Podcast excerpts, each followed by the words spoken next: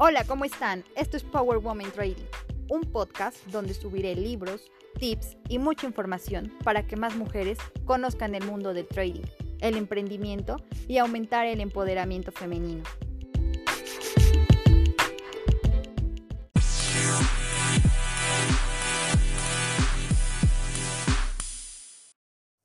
Capítulo 6. Usted no puede ver el dinero con sus ojos.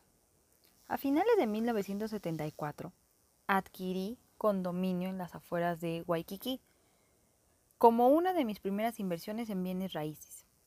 El precio fue de 56 mil dólares por una linda vivienda de dos recámaras y un baño en un edificio promedio. Era una vivienda perfecta para rentar y yo sabía que la rentaría rápidamente. Acudí a la oficina de mi padre rico con la emoción de mostrarle el negocio. Miró los documentos y en menos de un minuto volteó y me preguntó, ¿cuánto dinero estás perdiendo mensualmente? Cerca de 100 dólares, le dije. No seas tonto. No he revisado los números, pero ya puedo afirmar con base en los documentos escritos que estás perdiendo mucho más que eso. Además, ¿por qué invertiste a sabiendas en algo que pierde dinero? Bien, la vivienda tiene un lindo aspecto y pensé que se trataba de un buen negocio. Un poco de pintura y el lugar estará tan bien como nuevo, le dije. Eso no justifica perder dinero a sabiendas, dijo sonrientemente mi padre rico. Bien, mi agente de bienes raíces me dijo que no debía preocuparme por perder dinero cada mes. Me dijo que en un par de años el precio de la vivienda se duplicaría y que además el gobierno me proporciona un incentivo fiscal sobre el dinero que pierda. Además, era un negocio tan bueno que me dio miedo que alguien más lo comprara si yo no lo hacía. Mi padre rico se puso de pie y cerró la puerta de su oficina. Cuando hacía eso yo sabía que estaba a punto de enseñarme una lección importante. Yo había pasado por este tipo de sesiones educativas anteriormente. ¿Cuánto dinero estás perdiendo al mes? Volvió a preguntar a mi padre rico. Cerca de 100 dólares al mes, le repetí nerviosamente. Mi padre rico sacudió la cabeza mientras revisaba los documentos.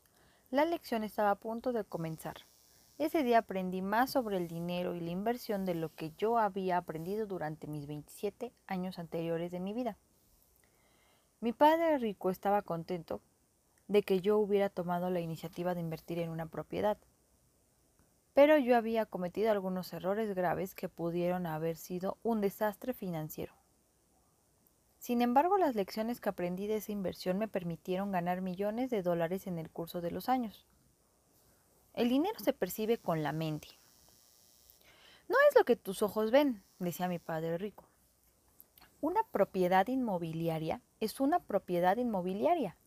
Un certificado de acciones de una compañía es un certificado de acciones de una compañía. Tú puedes ver esas cosas. Pero lo que no puedes ver es lo importante. Es el negocio, el acuerdo financiero, el mercado, la administración, los factores de riesgo, el flujo de efectivo, la estructura corporativa, las leyes fiscales y otras mil cosas que hacen que algo sea o no una buena inversión. A continuación, hizo pedazos el negocio por medio de sus preguntas. ¿Por qué pagarías una tasa de interés tan alta? ¿Cuál consideras que será tu ganancia sobre la inversión? ¿Cómo encaja tu inversión en tu estrategia financiera de largo plazo? ¿Qué factor de desocupación del inmueble estás utilizando? ¿Cuál es tu tasa de capitalización? ¿Has revisado el historial de avalúos de la asociación? ¿Has calculado los costos de administración? ¿Qué porcentaje utilizaste para calcular las reparaciones? ¿Has escuchado que la ciudad anunció recientemente que reconstruirá los caminos en esta área y cambiando el sentido del tráfico? Un viaducto importante será construido justo enfrente, justo enfrente de tu edificio. Los residentes están mudando para evitar el proyecto, que tardará un año. ¿Sabías eso? Sé que la tendencia del mercado es a la alza. Pero ¿sabes lo que está impulsando esa tendencia? Factores económicos o codicia. ¿Cuánto tiempo piensas que durará esa tendencia a la alza? ¿Qué pasará si ese lugar no se renta? Y si no se renta, ¿cuánto tiempo puedes mantenerlo a flote y mantenerte a flote nuevamente? ¿Qué te pasó por la mente? ¿Qué te hizo pensar que perder dinero es un buen negocio? Esto realmente me tiene preocupado. Me pareció que era un buen negocio, le dije desilusionado.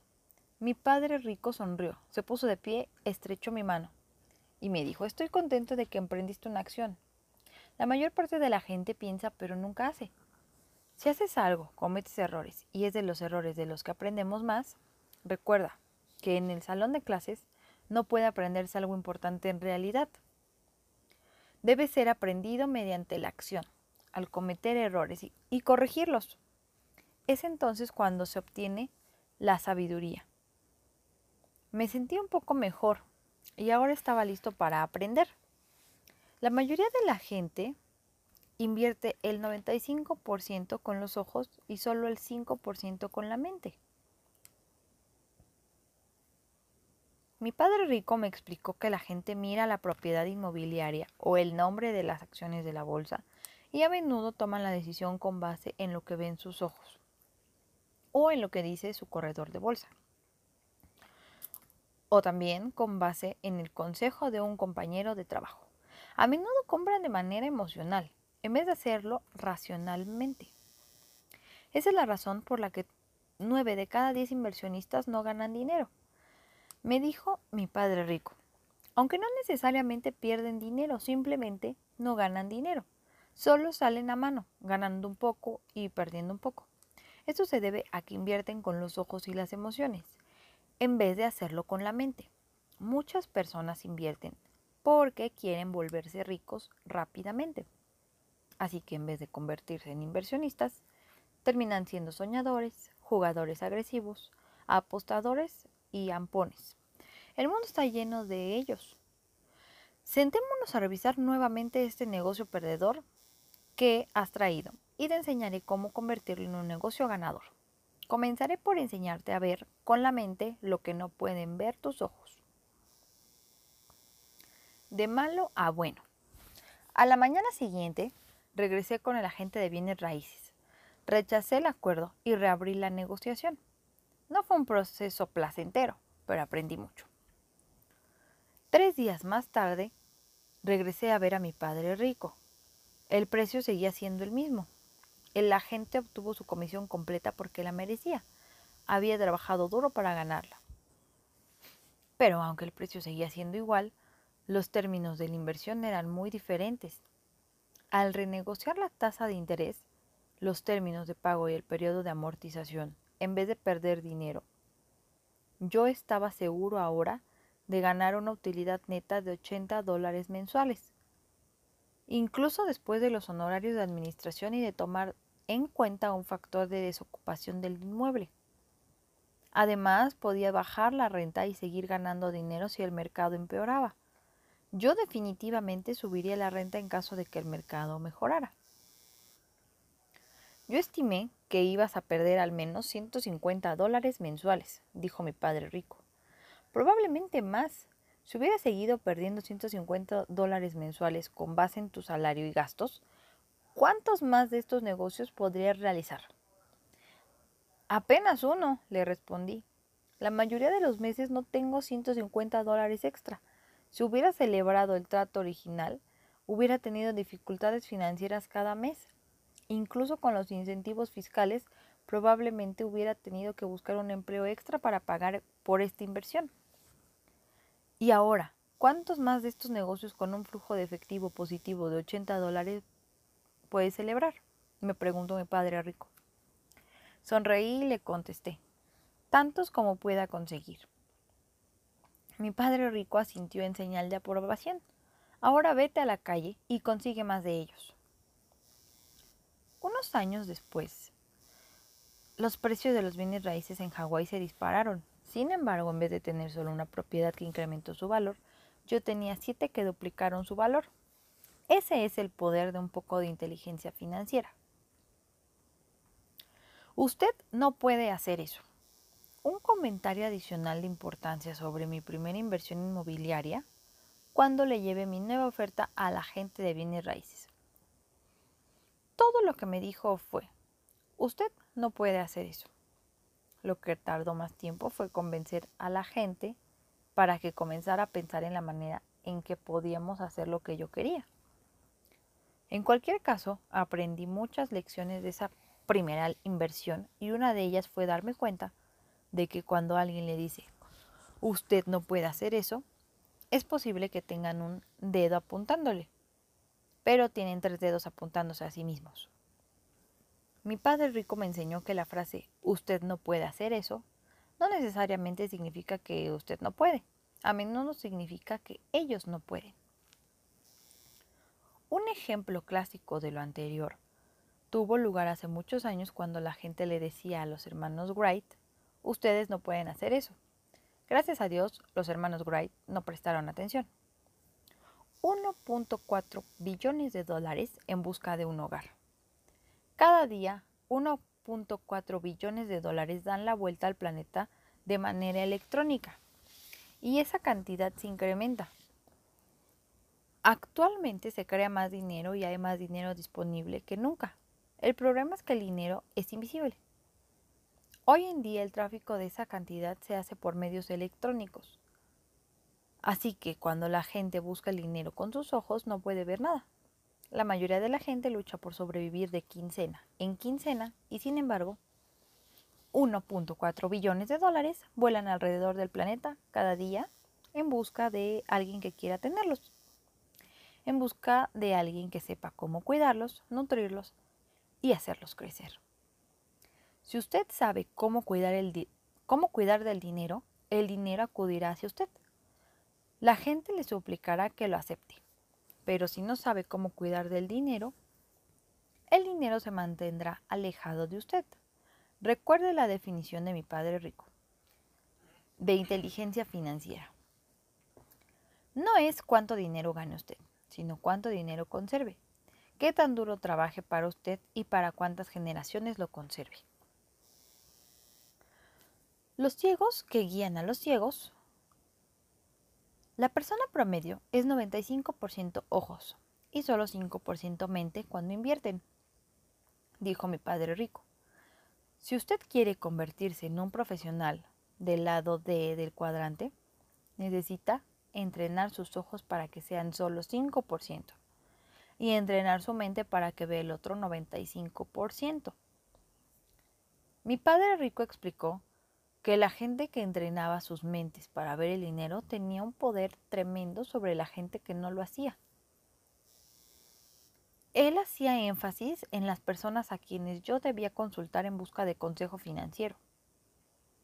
La razón por la que la mayoría de gente tiene problemas financieros es porque aceptan el consejo de personas que también están ciegas mentalmente respecto del dinero. Es la clásica historia de los ciegos que guían a los ciegos. Si quiere que el dinero acuda a usted, debe saber cómo cuidar de él. Si el dinero no está primero en su cabeza, no permanecerá en sus manos. Si no permanece en sus manos, entonces el dinero y la gente con dinero se mantendrán alejados de usted. Entrene su mente para ver el dinero. ¿Cuál es el primer paso para entrenar a su mente para que vea el dinero? La respuesta es la educación financiera. Comienza con la capacidad de comprender los sistemas de palabras y números del capitalismo. Si usted no comprende esas palabras o los números, daría lo mismo que usted hablara en, una lengua extranjera. Y en muchos casos, cada cuadrante representa una lengua extranjera.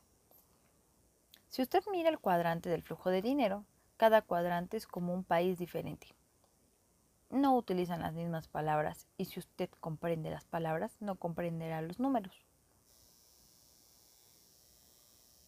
Por ejemplo, si un médico le dice, su presión sistólica es de 120 y su presión diastólica es de 80, ¿es eso bueno o malo? ¿Es eso todo lo que usted necesita saber sobre su salud? La respuesta obviamente es no. Sin embargo, es una forma de empezar. Sería como preguntar, la relación precio-utilidad de mis acciones es de 12 y la tasa de capitalización de mi edificio de apartamentos es de 12. ¿Es eso todo lo que necesito saber sobre mi riqueza? Nuevamente la respuesta es no. Pero es una forma de comenzar. Al menos hemos comenzado a hablar con las mismas palabras y a utilizar los mismos números. Y es ahí donde comienza la educación financiera, que constituye la base de la inteligencia financiera. Comienza al conocer las palabras y los números. El doctor habla en el cuadrante A y la otra persona habla con las palabras y los números del cuadrante I. Bien podría tratarse de lenguajes diferentes.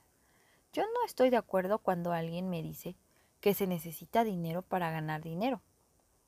En mi opinión, la capacidad de ganar dinero con base en el dinero comienza al comprender las palabras y los números. Como decía siempre mi padre rico, si el dinero no está primero en su cabeza, no permanecerá en sus manos. Conozca cuál es el verdadero riesgo. El segundo paso para entrenar a su mente para que vea dinero consiste en aprender a reconocer cuál es el verdadero riesgo. Cuando la gente me dice que invertir es riesgoso, simplemente digo, invertir no es riesgoso. Carecer de educación es riesgoso. La inversión se parece a volar. Si usted ha asistido a una escuela de vuelo y ha pasado cierto número de años obteniendo experiencia, entonces el vuelo es divertido y emocionante. Pero si usted nunca ha estado en una escuela de vuelo, le recomendaría que deje que alguien más se encargue de volar. El mal consejo es riesgoso. Mi padre rico creía firmemente que cualquier consejo financiero era mejor que no tener consejo financiero. Él era un hombre de mente abierta, era cortés y escuchaba a mucha gente. Sin embargo, en última instancia, dependía de su propia inteligencia financiera para tomar sus decisiones. Si usted no sabe nada, entonces cualquier consejo es mejor que ningún consejo. Pero si no puede distinguir la diferencia entre el mal consejo y buen consejo, entonces eso es riesgoso. Mi padre rico creía firmemente que la mayoría de la gente enfrentaba problemas financieros porque actuaban con base en información financiera que pasaba de padres a hijos. Y la mayoría de la gente no proviene de familias con finanzas sólidas. El mal consejo financiero es riesgoso y la mayoría de los malos consejos se ofrecen en casa. Decía a menudo, no por lo que se dice, sino por lo que se hace, los hijos aprenden del ejemplo, más que de las palabras. Sus consejeros solo son tan listos como usted. Eso decía mi padre rico. Si usted no es listo, no pueden decirle mucho. Si usted tiene una buena educación financiera, los asesores competentes pueden darle un consejo sofisticado.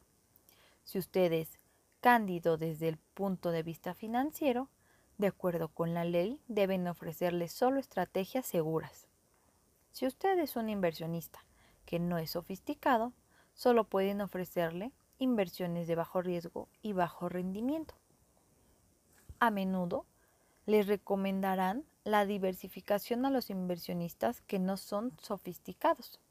Muy pocos asesores deciden tomarse el tiempo de enseñarle. Su tiempo también es dinero.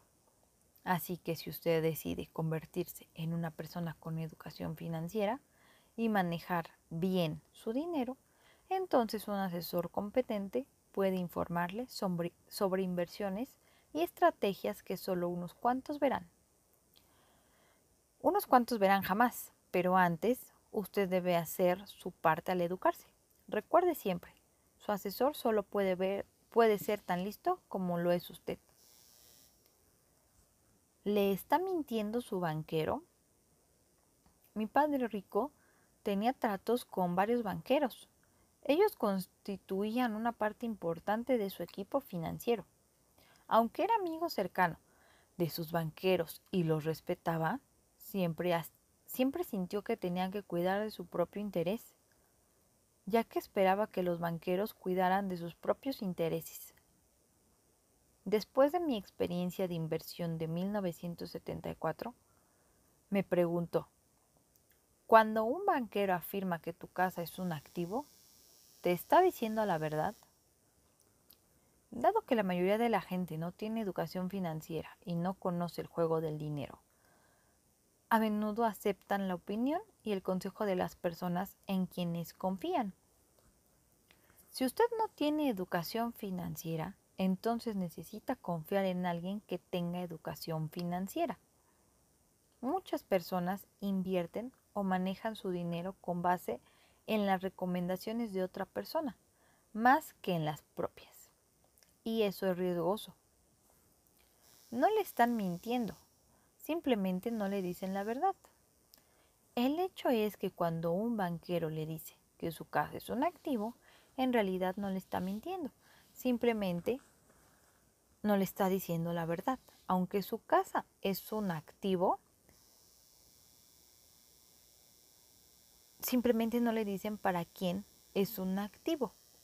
Pero si usted lee los estados financieros, es fácil ver que su casa no es un activo para usted.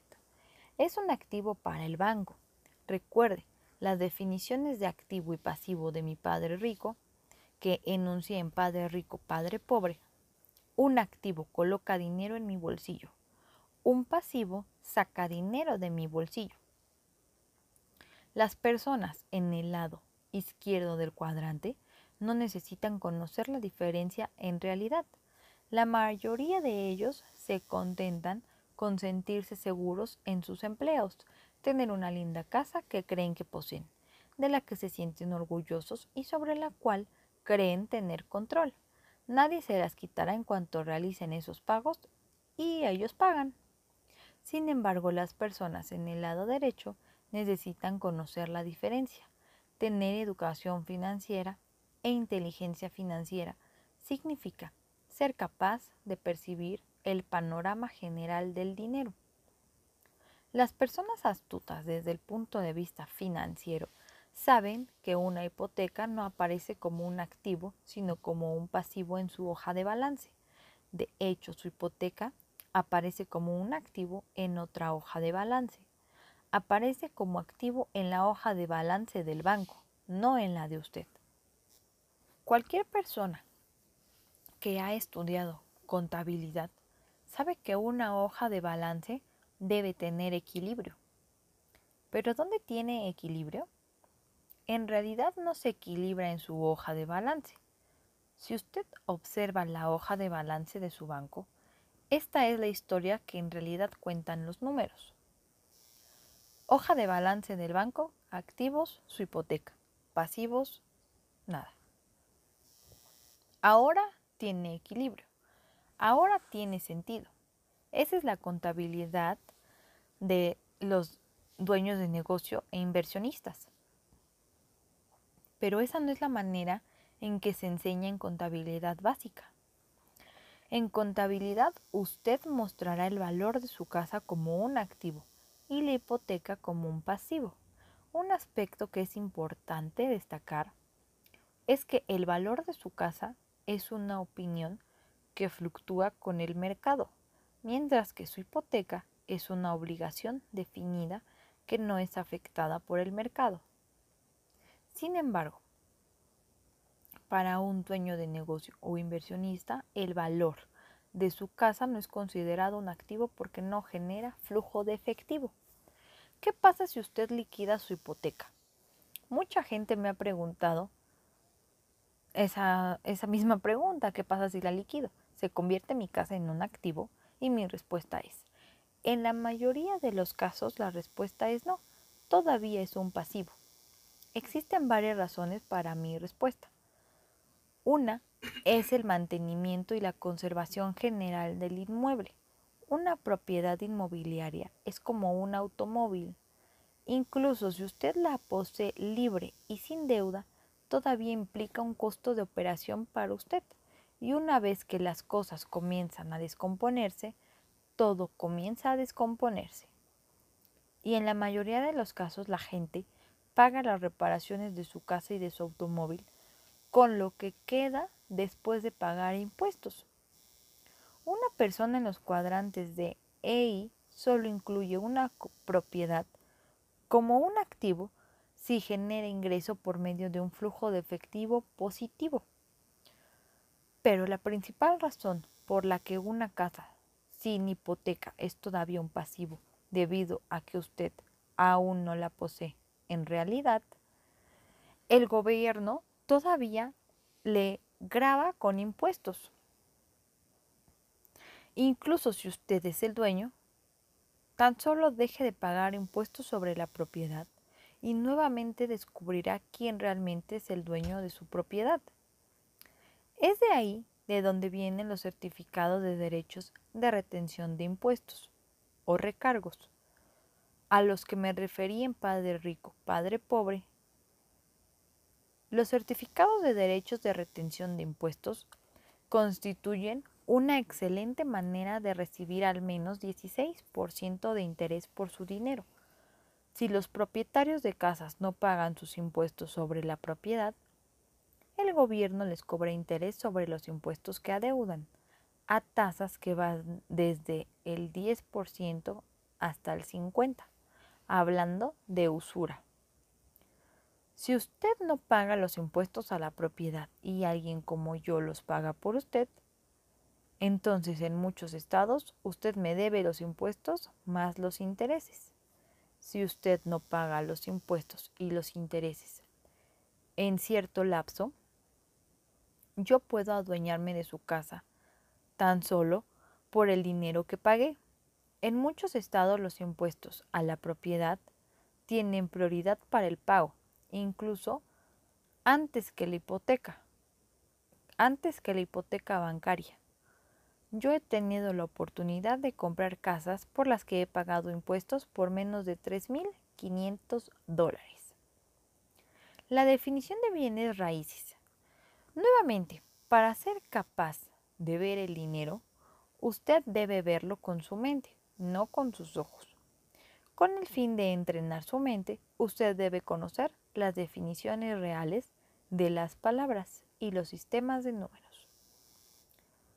Al llegar a este punto, usted debe saber la diferencia entre un activo, un pasivo y debe saber lo que significa la palabra hipoteca, que es un acuerdo hasta la muerte y la palabra finanzas, que significa castigo. Usted aprenderá ahora el origen de las palabras, bienes raíces y de un instrumento financiero popular llamado derivativos. Mucha gente piensa que los derivativos son instrumentos nuevos, pero en realidad son literalmente centenarios. Una definición sencilla de la palabra de derivativo, que creo que es derivado, es algo que proviene de algo más. Un ejemplo de un derivativo es el jugo de naranja. El jugo de naranja es un derivado de la naranja. Yo solía pensar que el nombre en inglés de los bienes raíces, real estate, significaba real o algo que era tangible. Mi padre rico me explicó que en realidad proviene de la palabra española real, que se relaciona con el rey. El camino real significa que el camino le pertenecía al rey. Y el nombre en inglés real estate significa que la propiedad le pertenecía al rey. Una vez que terminó la era agraria y comenzó la era industrial, alrededor del año 1500, el poder dejó de bastarse en la tierra y la agricultura. Los monarcas se dieron cuenta de que tenían que cambiar en respuesta a las leyes de reforma, de reforma agraria que permitieron que los campesinos fueran dueños de la tierra. Entonces, la realeza creó los derivativos, como los impuestos, sobre la propiedad de la tierra e hipotecas como una forma de permitir que los plebeyos financiaran sus tierras. Los impuestos y las hipotecas son derivados debido a que se derivan de la tierra. Su banquero no llamaría derivado a una hipoteca. Los banqueros dirán que la hipoteca está garantizada por la tierra. Se trata de diferentes palabras pero de significados similares.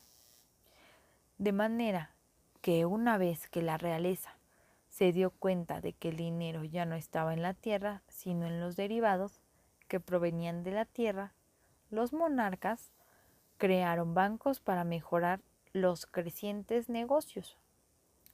Hoy en día, la propiedad de la tierra se denomina en inglés real estate porque no importa cuánto pague usted por ella, nunca le pertenecerá en realidad, todavía le pertenece a los reyes. ¿Cuál es realmente su tasa de interés? Mi padre rico negoció y peleó durante duramente por cada uno de los puntos de interés que pagó. Él me formulaba esta pregunta. Cuando un banquero te dice que tu tasa de interés es 8% al año, ¿lo es en realidad? Yo descubrí que no lo es si usted aprende a leer los números. Digamos que usted adquiere una casa de 100 mil dólares, hace un pago inicial de 20 mil dólares y pide prestado al banco los restantes 80 mil dólares.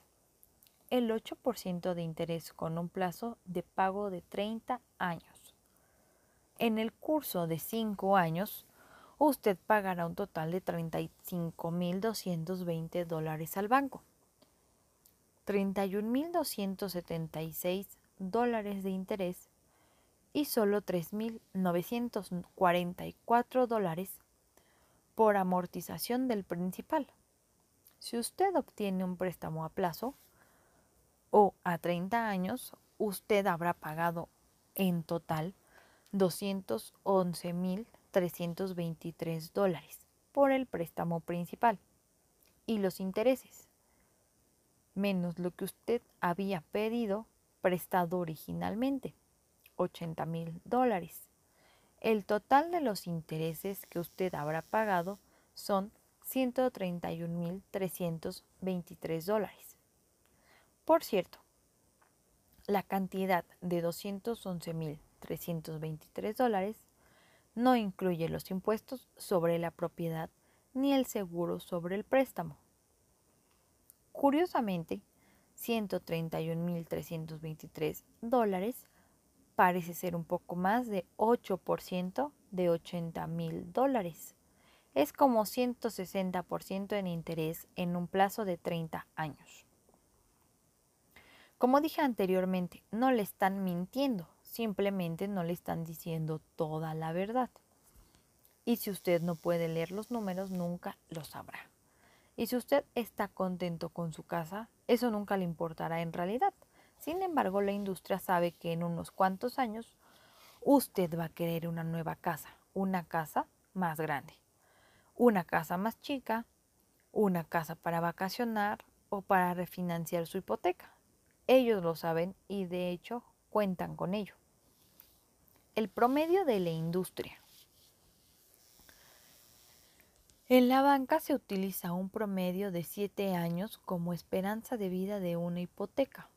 Eso quiere decir que los bancos esperan que la persona promedio compre una nueva casa o refinancie su deuda cada 7 años.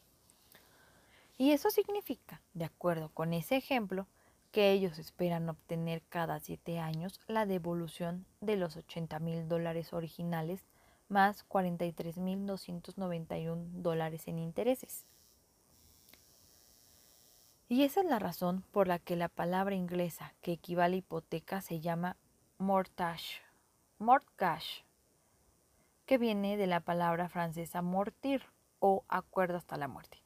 La realidad es que la mayoría de las personas continuarán trabajando duro, obtendrán aumentos de sueldo y comprarán casas nuevas, con nuevas hipotecas.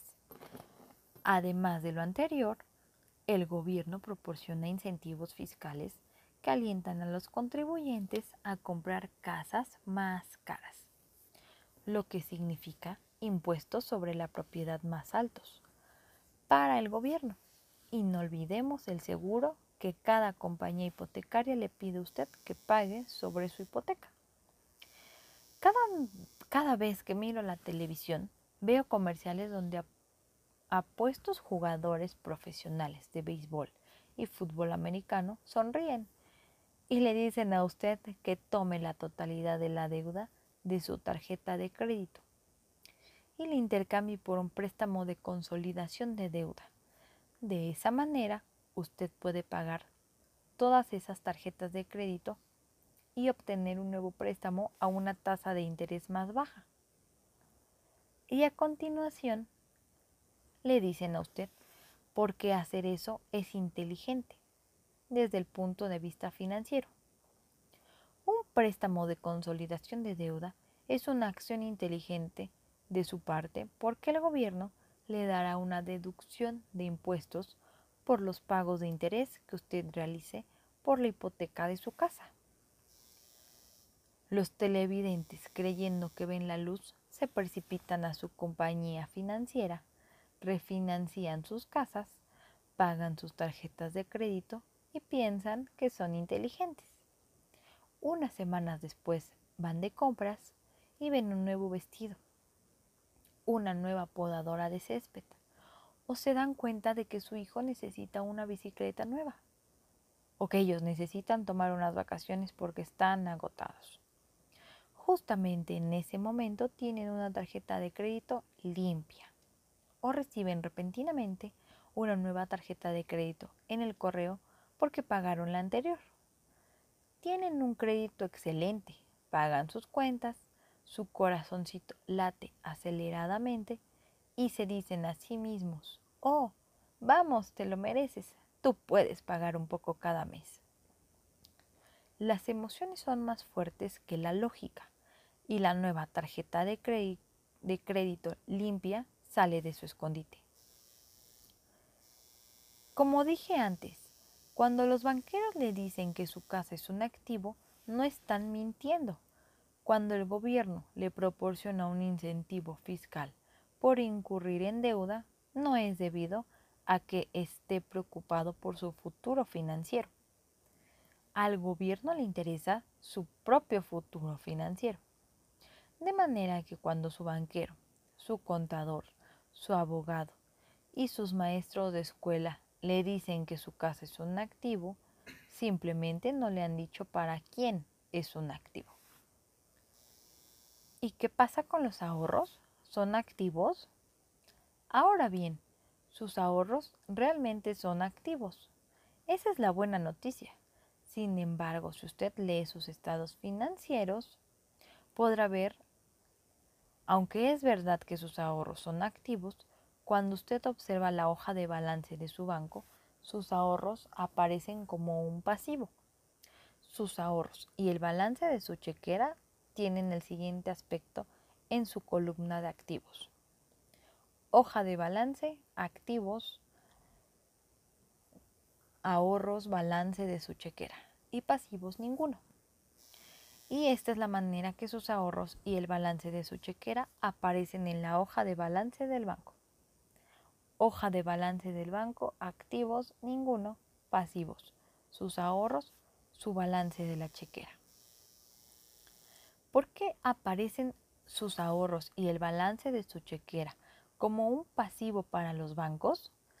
Ellos tienen que pagarle intereses por su dinero y les cuesta dinero guardarlo. Si usted puede comprender el significado de, de estas palabras puede comenzar a comprender mejor aquello que los ojos no pueden ver acerca del juego del dinero. ¿Por qué no obtiene usted un incentivo fiscal por ahorrar dinero? Si usted lo advierte, usted obtiene un incentivo fiscal por comprar una casa e incurrir en deuda, pero no obtiene un incentivo por ahorrar dinero. ¿Alguna vez se ha preguntado por qué? No tengo la respuesta exacta, pero puedo especular al respecto.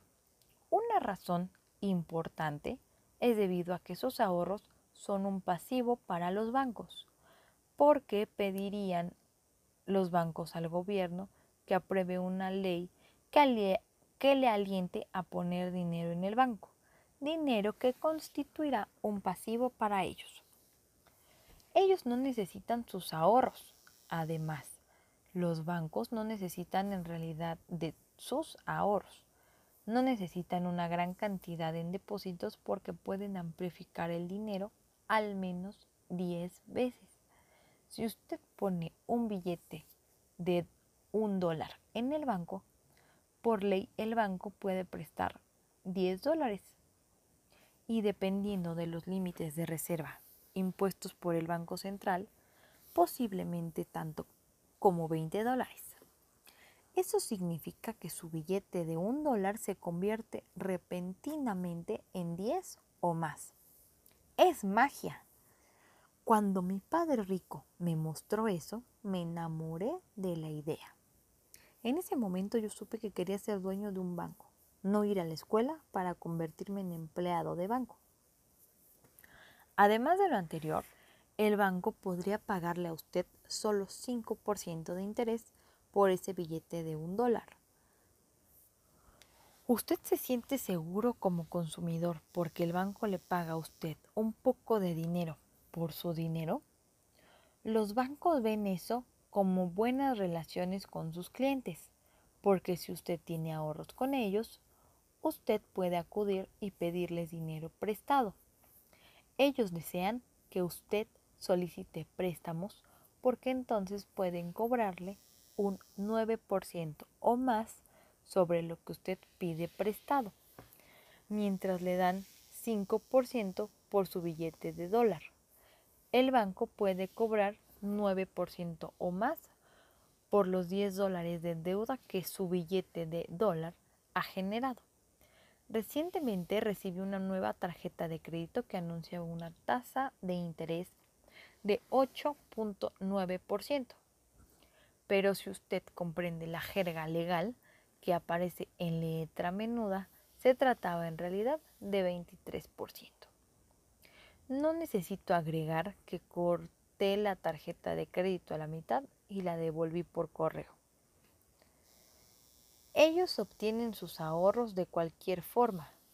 La otra razón por la que ellos no le ofrecen un incentivo fiscal por sus ahorros es más obvia. Si usted puede leer los números y ver en qué dirección fluye el efectivo, notará que ellos obtienen sus ahorros de cualquier manera. El dinero que usted podría estar ahorrando en su columna de activos fluye en realidad hacia el exterior de su columna de pasivos, bajo la forma de pagos de intereses de su hipoteca en su columna de activos. El patrón de flujo de efectivo tiene el siguiente aspecto. Sus estados financieros. Declaración de ingresos, lo que usted gane, y gasto, el interés, que ese sale. Hoja de balance activos, cero, pasivos, hipoteca. Los estados financieros del banco. Declaraciones de ingreso. Su ingreso es el interés. Y en la hoja de balance sus activos es su hipoteca. Y obviamente ese interés sale de su hipoteca. Esa es la razón por la que ellos no necesitan que el gobierno le proporcione a usted un incentivo fiscal para ahorrar. Ellos obtienen sus ahorros de cualquier manera, bajo la forma de los pagos de interés sobre la deuda los políticos no quieren enredarse con el sistema porque los bancos, las compañías de seguros, la industria de la construcción, las casas de corretaje y otros aportan mucho dinero para las, para las campañas políticas y los políticos saben el nombre del juego. El nombre del juego. En 1974, mi padre rico estaba molesto porque el juego estaba siendo jugado en mi contra y yo no lo sabía. Yo había adquirido esta inversión en bienes raíces y había adoptado una posición perdedora. Sin embargo, yo había sido, yo había sido llevado a creer que se trataba de una posición ganadora. Estoy contento de que hayas entrado al juego, me dijo mi padre rico. Sin embargo, dado que nadie te ha dicho en qué consiste el juego, fuiste absorbido por el equipo perdedor. Mi padre rico Me explicó entonces los conceptos básicos del juego. El nombre del juego del capitalismo es ¿Quién le debe a quién? Una vez que conociera el juego, me dijo que yo podría ser un mejor jugador en vez de alguien que fue atropellado por el juego. En la medida en que usted le deba a más personas, más pobre será. Y en la medida en que más personas te deban, más rico serás. En eso consiste el juego. Como dije anteriormente, yo tenía dificultades para mantener mi mente abierta. Así que permanecí en silencio y dejé que me explicara. Él no decía lo anterior de manera maliciosa, simplemente estaba explicándome el juego de la manera en que lo veía. Todos le debemos algo a alguien. Los problemas tienen lugar cuando la deuda sale de equilibrio. Desafortunadamente la gente pobre de este mundo ha sido atropellada tan duramente por el juego que a menudo no pueden hundirse más profundamente en la deuda. Lo mismo ocurre en el caso de los países pobres. El mundo simplemente toma de los pobres, de los débiles, de los que carecen de información financiera. Si estás muy endeudado, el mundo se apodera de todo lo que tienes. Tu tiempo, tu trabajo, tu casa, tu vida, tu confianza y luego toman tu dignidad si los dejas. Yo no, está, yo no elaboré este juego, yo no hago las reglas, pero conozco el juego y practico bien el juego. Te explicaré. Quiero que aprendas a jugar el juego y luego, una vez que hayas, lo hayas dominado, podrás decidir qué hacer con lo que sabes. El dinero es deuda. Mi padre rico siguió explicándome que incluso nuestra moneda no es un instrumento de la riqueza, sino un instrumento de la deuda. Cada billete de, dólar solía estar respaldado por oro o plata, pero actualmente es una promesa de pago con la garantía de que será pagada por los contribuyentes del país que lo emite en tanto el resto del mundo tenga confianza en que el contribuyente estadounidense trabajará y pagará por esa promesa de pago llamada dinero. El mundo tendrá confianza en nuestro dólar. Si ese elemento clave del dinero, que es la confianza, desapareciera repentinamente, la economía se desplomaría como un castillo de naipes y el, y el castillo de naipes se ha desplomado muchas veces a lo largo de la historia. Tomemos el ejemplo de los marcos del gobierno alemán de la República de Weimar, que se volvieron totalmente inútiles justo antes de la, de la Segunda Guerra Mundial. Una historia cuenta que una anciana tenía que empujar una carretilla llena de marcos para comprar una soga de pan. Cuando se dio la vuelta, alguien robó la carretilla y dejó la pila de billetes sin valor tirados en la calle. Esa es la razón por la que actualmente la mayoría del dinero es conocido como dinero fiduciario, es decir, dinero que no puede ser convertido en algo tangible como oro o plata. El dinero solo es bueno en tanto la gente tenga confianza en el gobierno que lo respalda. La otra definición de fiduciario es una orden o decreto impuesto por una persona o grupo que tiene autoridad completa. Hoy en día gran parte de la economía global se basa en la deuda y la confianza. En tanto todos mantengamos las manos unidas y nadie salga de la fila, todo marchará bien. Y la palabra bien significa en este caso sentirnos inseguros, neuróticos y alterados. ¿Quién es tu dueño? De regreso en 1974, cuando yo estaba aprendiendo la manera de comprar un condominio de 56 mil dólares, mi padre rico me enseñó una lección importante sobre cómo estructurar los negocios. ¿Quién le debe a quién? Es el nombre del juego, dijo mi padre rico. Y alguien acaba de atraparte con una deuda. Es como ir a cenar con diez amigos. Tú vas al baño y cuando regresas la cuenta está allí, pero tus diez amigos se han marchado. Si vas a practicar el juego es mejor que lo aprendas, conozcas las reglas, hables el mismo lenguaje y sepas con quién estás jugando.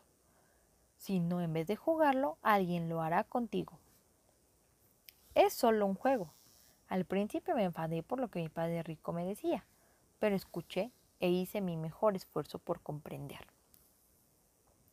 Finalmente lo puso todo en un contexto que yo podía comprender. ¿A ti te gusta el fútbol americano? ¿No es así? me preguntó. Me gusta el juego, le dije. Bien, el dinero es mi juego, dijo mi padre rico. Me gusta el juego del dinero. Pero para mucha gente el dinero no es un juego, le dije. Eso es correcto. Para la mayoría de la gente se trata de la supervivencia. Para la mayoría de la gente, el dinero es un juego que son obligados a jugar y que ellos aborrecen. Desafortunadamente, mientras más civilizados nos volvemos, el dinero se convierte en mayor medida en parte de nuestras vidas. Mi padre en ese momento trazó el cuadrante del flujo de dinero.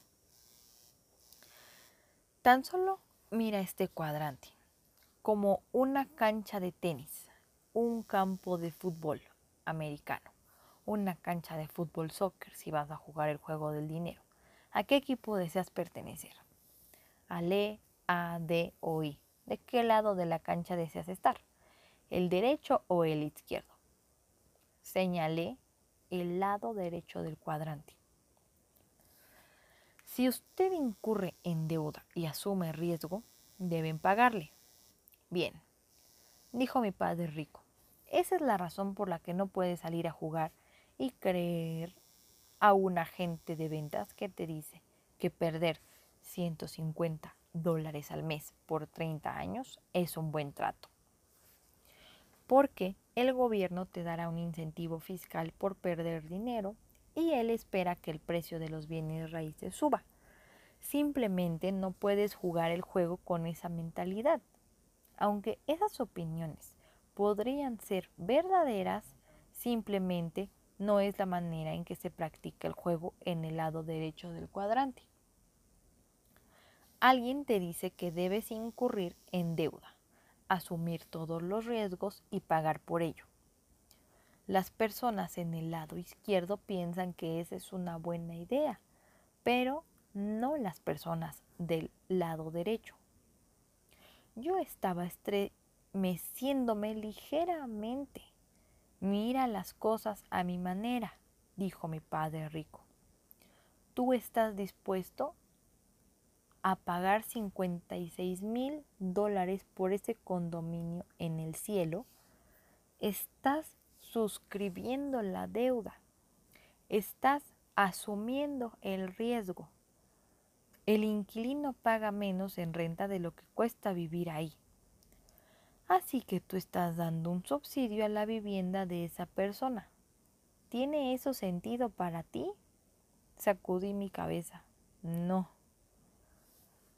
Esta es la manera en que yo practico el juego, dijo mi padre rico.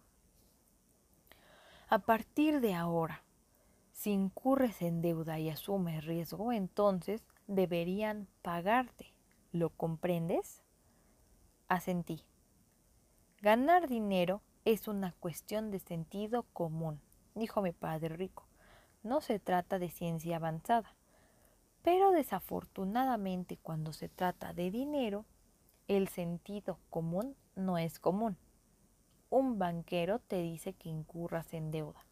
Te dice que el gobierno te dará un incentivo fiscal por algo que realmente no tiene sentido desde el punto de vista de la economía fundamental y luego un agente de ventas de bienes raíces te dice que firmes los papeles porque puede encontrar un inquilino que te pagará menos de lo que tú estás pagando, solo porque en su opinión el precio subirá.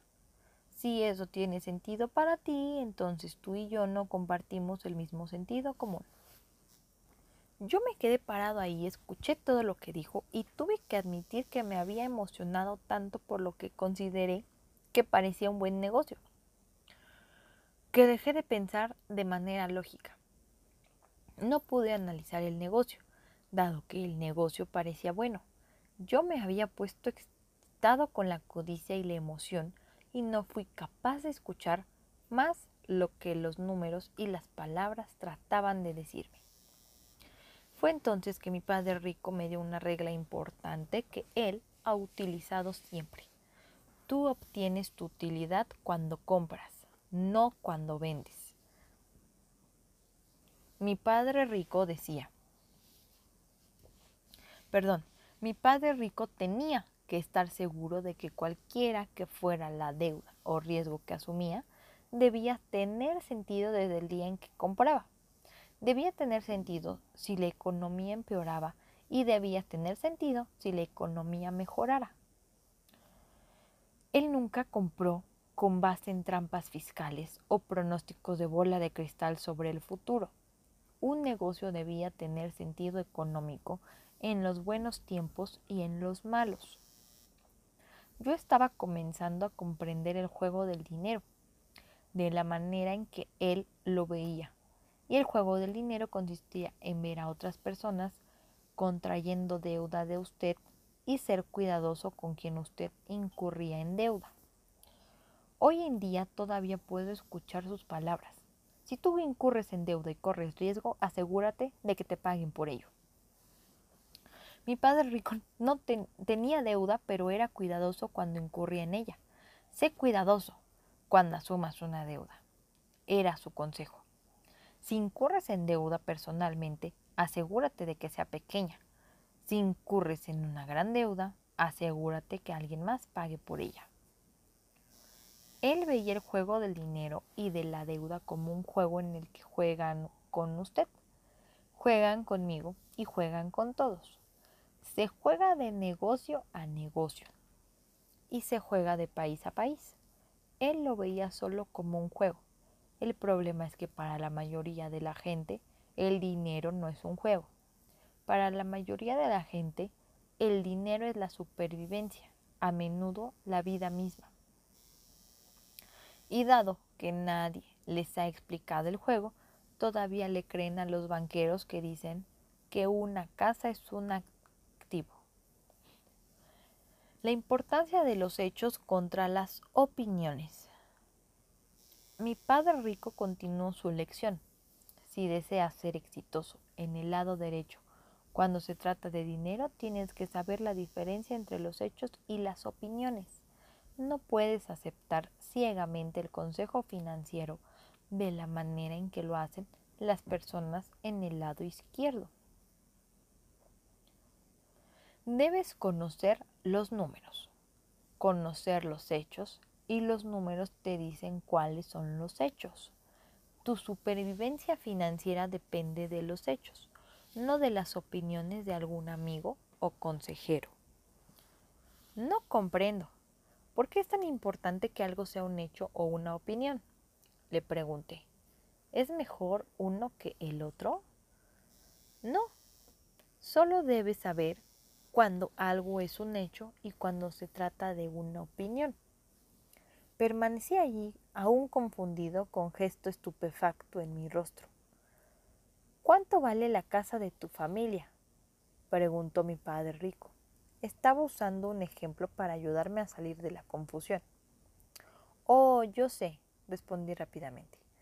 Mis padres están pensando en venderla, así que le pidieron a un agente de bienes raíces que nos visitara para hacer un avalúo.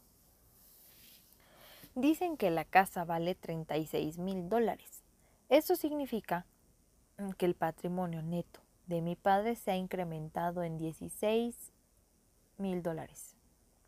Sí, o sea, su casa valía 36 mil dólares y su incrementó 16 mil dólares. Porque solo pagó 20 mil dólares por esa casa hace 5 años. ¿Son el avalúo y el patrimonio neto de tu padre un hecho o una opinión? Me preguntó mi padre rico. Pensé la respuesta por un momento y comprendí hacia dónde se dirigía. Ambas son opiniones, ¿no es así? Mi padre rico asintió. Muy bien, la mayoría de las personas tiene problemas financieros porque se pasan la vida utilizando opiniones en vez de hechos para tomar las decisiones financieras.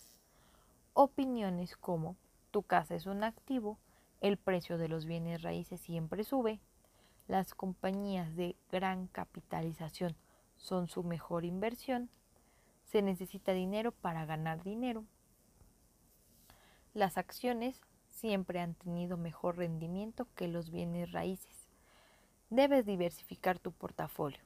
Debes ser deshonesto para ser rico. Invertir es riesgoso. Juega a lo seguro. Todo me senté allí sumido en mis pensamientos y me di cuenta que la mayoría de las cosas que había escuchado sobre dinero en casa eran en realidad opiniones de la gente y no hechos. ¿Es un activo el oro? me preguntó mi padre rico, despertándome de mi ensueño. Sí, claro, le respondí. El oro ha sido el único dinero verdadero que ha soportado el paso del tiempo. Allá vas nuevamente, sonrió mi padre rico. Todo lo que haces es repetir la opinión de alguien más sobre qué es un activo en vez de revisar los hechos. El oro solamente es un activo de acuerdo con mi definición si lo adquieres por menos de lo que lo vendes, dijo lentamente mi padre. En otras palabras, si lo compras por 100 dólares y lo vendes por 200 dólares, entonces es un activo. Pero si compras una onza por 200 dólares y la vendes por 100, entonces el oro en esa transacción es un pasivo. Son las verdaderas cifras financieras de la transacción lo que en última instancia te dicen cuáles son los hechos.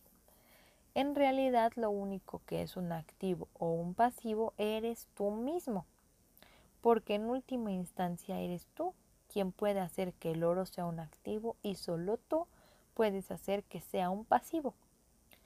Por eso, la educación financiera es tan importante.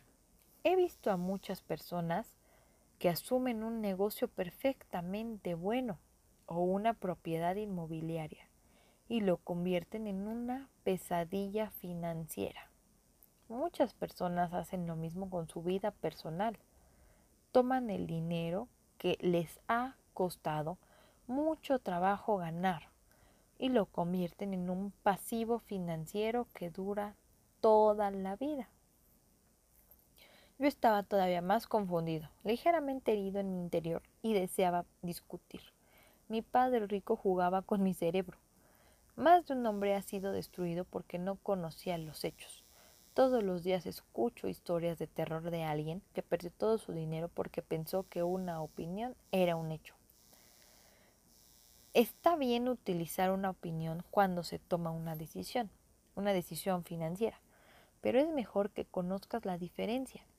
Millones y millones de personas han tomado decisiones vitales con base en opiniones transmitidas de generación en generación y luego se preguntan por qué tienen dificultades financieras. ¿Qué clase de opiniones? le pregunté. Mi padre rico se golpeó la barbilla antes de contestar. Bien, déjame mencionar algunas de las más comunes que todos hemos escuchado. Mi padre rico comenzó a enumerar algunas mientras se daba golpecitos en la barbilla riéndose de las opiniones. Estos son ejemplos que me dio ese día. Número uno, debes casarte con él. Será un buen esposo.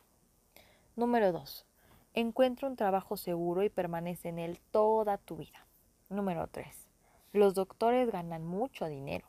Número cuatro, tienen una casa grande, deben ser ricos. Cinco, tiene músculos grandes, debe estar sano. Seis, este es un lindo automóvil y solo lo ha conducido una viejecita. 7. No hay suficiente dinero para que todos seamos ricos. 8. La tierra es plana. 9. Los humanos nunca volarán. 10. Él es más listo que su hermana. 11.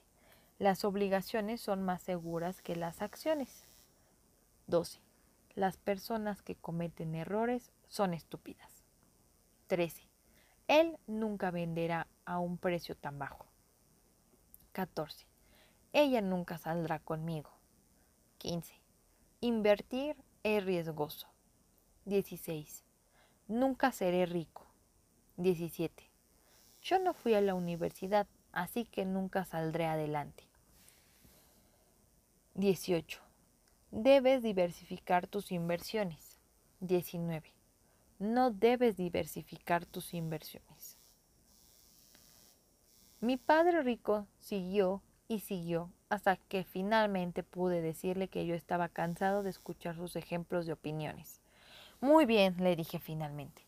Ya escuché suficientes. ¿Cuál es tu argumento? Pensé que nunca me detendrías, dijo sonriente mi padre rico. El argumento es que la mayoría de las vidas de las personas están determinadas por sus opiniones en vez de los hechos. Para que la vida de una persona cambie, primero necesitan cambiar sus opiniones y luego considerar los hechos. Si tú puedes leer estados financieros, serás capaz de ver los hechos no solo del éxito de la compañía financiera. Si puedes leer los estados financieros, podrás decir inmediatamente cómo le va a un individuo, en vez de seguir tus opiniones o las de alguien más. Como dije antes, una cosa no es mejor que la otra. Para ser exitoso en la vida, especialmente desde el punto de vista financiero, debes saber la diferencia. Si no puedes verificar algo como un hecho, entonces se trata de una opinión. La ceguera financiera tiene lugar cuando una persona no puede leer los números, así que ellos deben aceptar la opinión de alguien más. La locura financiera es causada cuando las opiniones son utilizadas como hechos. Si quieres estar en el lado derecho del cuadrante, debes conocer la diferencia entre los hechos y las opiniones. Pocas lecciones son tan importantes como esta. Me senté a escucharlo en silencio, haciendo mi mejor esfuerzo para comprender lo que decía. Se, trataba obviamente de un concepto sencillo, sin embargo era más de lo que mi cerebro podía aceptar en ese momento. ¿Sabes lo que significa diligencia de vida? Me preguntó mi padre rico. Sacudí la cabeza. Ok. La diligencia de vida simplemente significa encontrar qué cosas son opiniones y cuáles son hechos.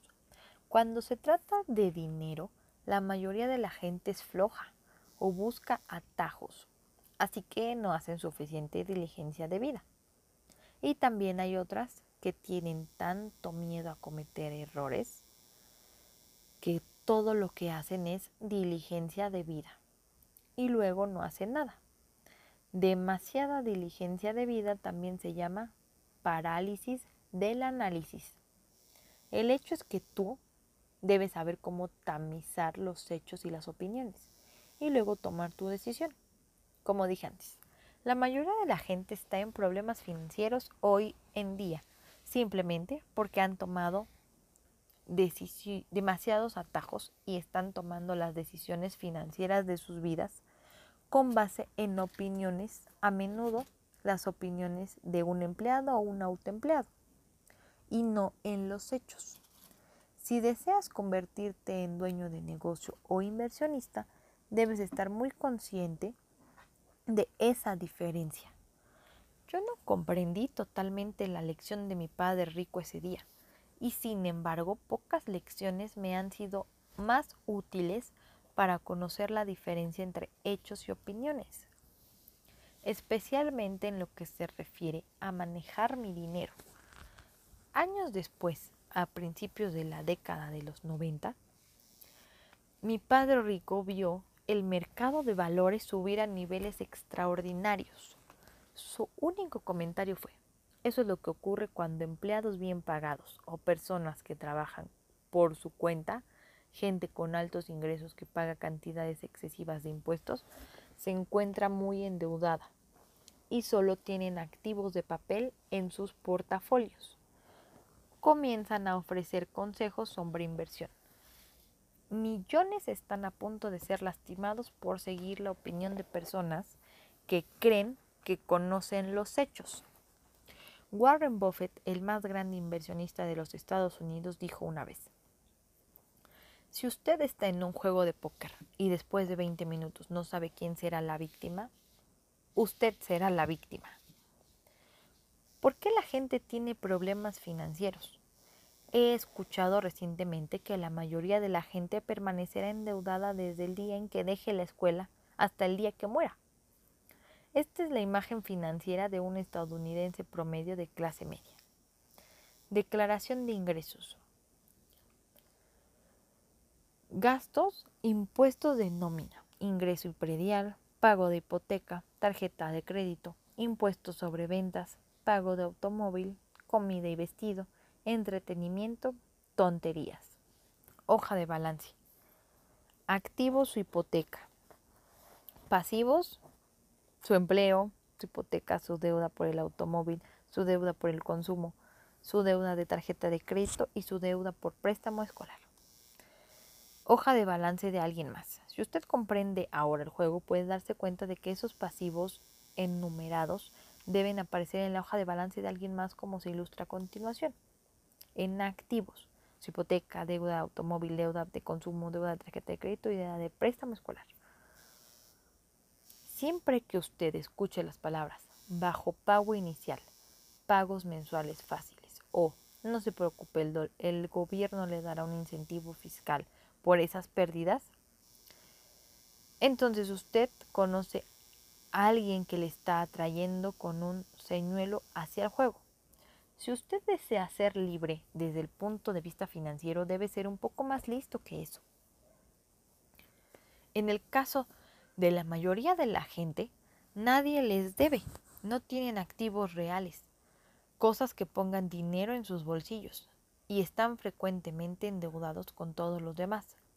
Esa es la razón por la que se aferran a la seguridad de su empleo y tienen problemas financieros. Si no fuera por su trabajo, quedarían en bancarrota inmediatamente.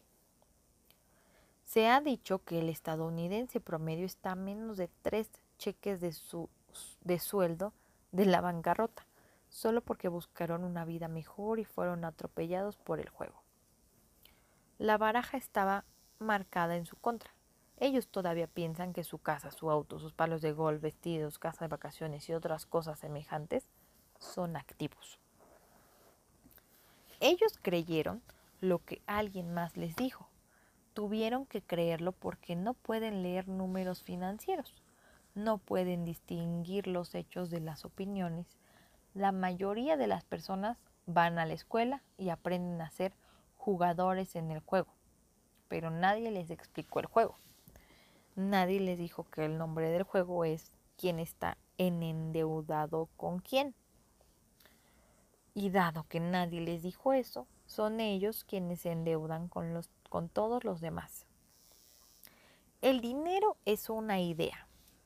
Espero que usted comprenda ahora los conceptos básicos del cuadrante del flujo de dinero y sepa que el dinero en realidad es una idea que puede ser vista con mayor claridad por la mente que por los ojos.